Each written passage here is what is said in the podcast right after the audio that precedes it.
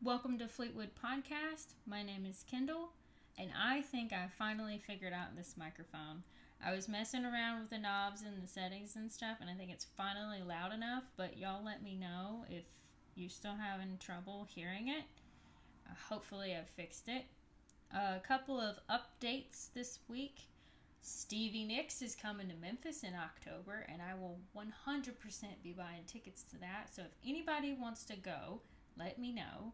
And the Suicide Boys are going to Nashville, so if anybody's interested in that, let's go. I'm changing my last name to Fleetwood officially, but I have to get a court order first, and I have a hearing next week, so I'll keep everybody updated on that. I found out that if I get 100 listeners within 60 days, I can monetize the podcast, which is exactly what I want to do. Where right now it's at 43, which is insane to me because I've only put out four episodes over the course of like 3 weeks. So it's like really cool that you guys are listening, but also terrifying that so many people have heard me rant and rave. Uh, I'm getting exactly what I want, and now it's terrifying. Which leads me to sort of the unpleasantry that I've been thinking about this week because I'm incredibly hormonal. So, what is going on is that I have imposter syndrome. So, at my job and in the podcast, I have been feeling very much incapable. Like, I'm like, I am forcing myself to do something that I'm not good at or that I have no business doing. And I, I think that I've said this before, but it's it's really hard to convince yourself that you can do something. And i I'm I am forcing myself to do this every single week in the hopes that at some point I will get this feeling of like accomplishment and feel proud of myself. Y- y'all have been really supportive and really awesome about doing this and everybody has has been great and listening to it and I I have no idea why um, other than the fact that you guys just have you must care about me very much uh, but it has like I, I am not convinced that this is any good. I just think that you guys like me uh, and and want to help me out. But I still have this overwhelming feeling that this is ridiculous and then I shouldn't be doing it. Uh, so that's kind of like one of the major things that's going on. And then I'm I'm desperate for words of affirmation, like for people to tell me that it's good. But once again, it's all friends, and I'm I'm worried that everybody's telling me it's good because they're my friends and they want to be nice about it, and nobody wants to give me any constructive c- criticism. So I don't know what to think, and I'm really struggling with it. And all of that leads to insecurity which I already had enough of to begin with. Uh, and now it's it's stemming not only into my into my job, but now into my like personal goals, as if like I need it anymore. And then that leads to anxiety, which has been so bad recently that I can't even be around people. It's like every night and every morning I have this overwhelming feeling of dread constantly. And I I already take like two two three medications. I just got no, I just got prescribed a third one today. Lithium. Has anybody ever has anybody heard of lithium? Like I didn't even know that they still prescribed that. I'm I'm really on the fence about taking that one. Uh, if you don't know about lithium, Google it. But uh, I'm already on an antipsychotic, mood stabilizer, antidepressant, like, and the and lithium too. I don't know if I don't know how I feel about it, but I would much rather like try to feel normal because I certainly don't feel normal. On top of all of the anxiety and insecurity and imposter syndrome, I have been horribly depressed. And that makes me so impossible to be around sometimes, or at least I feel that way. I, I feel very self conscious about the way that I come off when I'm de- depressed. And so a lot of times I tend to just stay at home and be by myself because I would rather do that than than have like negative interactions with people and wonder whether or not they're ever going to want to talk to me again. Um, so like like I feel I feel so tired like like I haven't gotten any sleep but but I I've slept for hours. And I wake up just so exhausted already and it's like I, I don't even want to get out of bed. And if it wasn't for Lilith I, I probably wouldn't I mean I have to like let her out and take her on a walk and feed her and if I didn't have her to like anchor me in reality then I don't know if I would do anything and it it makes it really hard to take care of myself so whenever I feel like this like I don't want to do anything. I don't want to get out of bed. I don't want to eat. I don't want to shower. I, I don't want to brush my teeth. I don't want to take my medicine. Like I just want to sit and and like mindlessly scroll or like turn on TV that I don't pay attention to. And a lot of times it doesn't matter what's in front of me because I'm just thinking in my head of everything bad all, there's not a one good thing. Not not one good thing to think about. And it's so hard to like walk around like this all day long making idle chit chat with people and putting on a face so that people don't have to be you know presented with with this you know like nobody wants to see this nobody wants to know what's really going on. And i make all of these dark jokes about depression all of the time. And it's just it's just a very small peek in into the deep despair that i live in.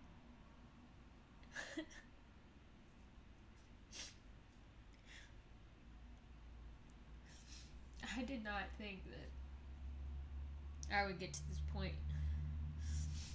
so quickly. Um, but I'm really having a hard time right now. And I'm I'm one of those people that like I'm not going to do this in front of someone. I'm going to do it by myself and it just so happens that you know, like I turned on the microphone and it got here. It was totally by accident. It's like I hadn't intended to go fully into this subject. Like I was just going to talk about it from like an observant point of view, but when I start talking about it and I start feeling it, it creeps back up and I just I can't even stop myself from crying. So it's it's just it's like this all the time and I just I want I want everybody to know like all of my friends like I really appreciate having y'all in my life because if I didn't have anybody I would probably never leave my house. Like the the times that I'm invited to go to stuff and, and people call me and text me and, and they want me to come or whenever I don't show up, you know, and everybody's disappointed, it really makes a difference to me because I don't feel so incredibly alone. I've been grieving for a really long time. The the end of my marriage and the death of my dog Bella have have been the major issues that I'm dealing with and I just kind of cry all the time. It just hits me at random times, and it just occurred to me the other day. My mom, I was describing, you know, what I was going through to her, and she said that it reminded her of grief, which my mother knows well.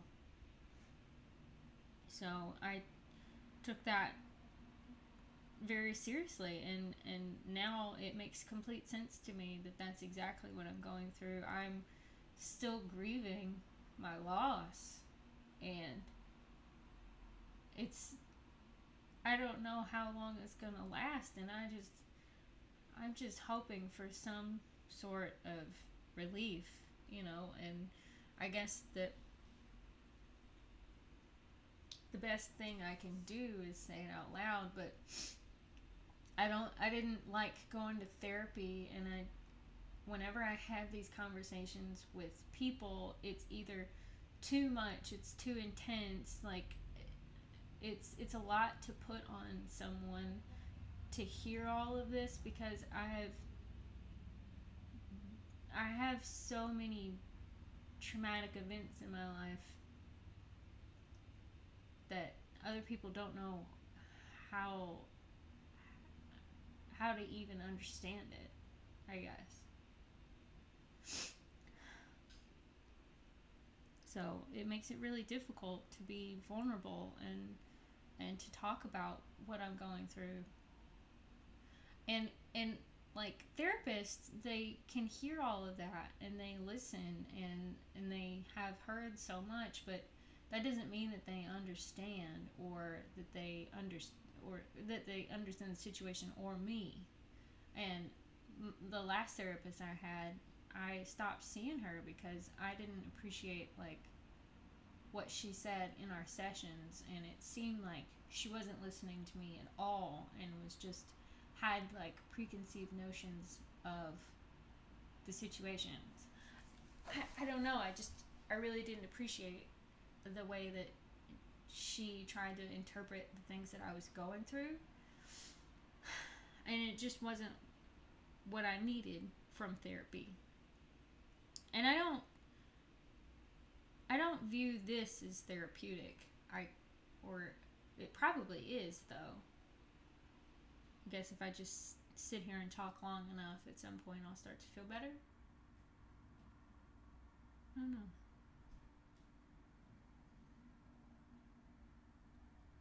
But I think like the the biggest thing that I want to do with the podcast is to talk about these things that are hard to hear or hard for other people to talk about so that it doesn't seem so scary because that's probably the worst part is feeling like you can't share. Like you have to keep everything bottled up. Like your feelings are more than they should be and they're n- they're not. I mean so many of us go through stuff like this and we have all of this deep set trauma and we don't know what to do with it. We we don't know who to talk to. And i know from personal experience you can't talk to people who haven't experienced trauma because they don't understand what you're feeling or how to help. And to be fair, it's not an easy task to help. But then you get people who have gone through trauma, and when we get together, we tend to make light of everything, turn everything into a joke, and use humor to escape our real feelings so we don't actually make any progress. So that's the problem with that. It's like with my mom and my family, we we're exactly like that. We're all very emotionally detached from our our trauma, and we're all very avoidant of real feelings, and so we all shut down and disconnect so that we don't have to deal with everything. I don't know. I really wish that I could have a manic episode for a couple of weeks. It would be great. Even even at the risk of coming down, I would rather be in a manic episode than feel like this all the time. I think that I'm gonna I'm gonna end the episode here. I I hope that if if anyone else is feeling like this or similar, going through depression, you can talk to me about it. Reach out. Um, and I don't want this to make anyone feel like I need anything. It's because I'm so incredibly used to this, but I just wanted to share people don't see this part of me. I keep it mostly to myself and then I just make like random comments. And it's and it's I make it sound like a joke, but it's very real and it's hard to live with sometimes. But I, I want anyone else that feels this way to know that like it's okay. These feelings don't last forever. They are usually temporary. And I mean, if you have chronic depression and you're bipolar or whatever, it always comes back, but it's not an all the time thing, and you can find a way to live with it. You just have to figure out what to do and, and how how to deal with it when these big episodes come.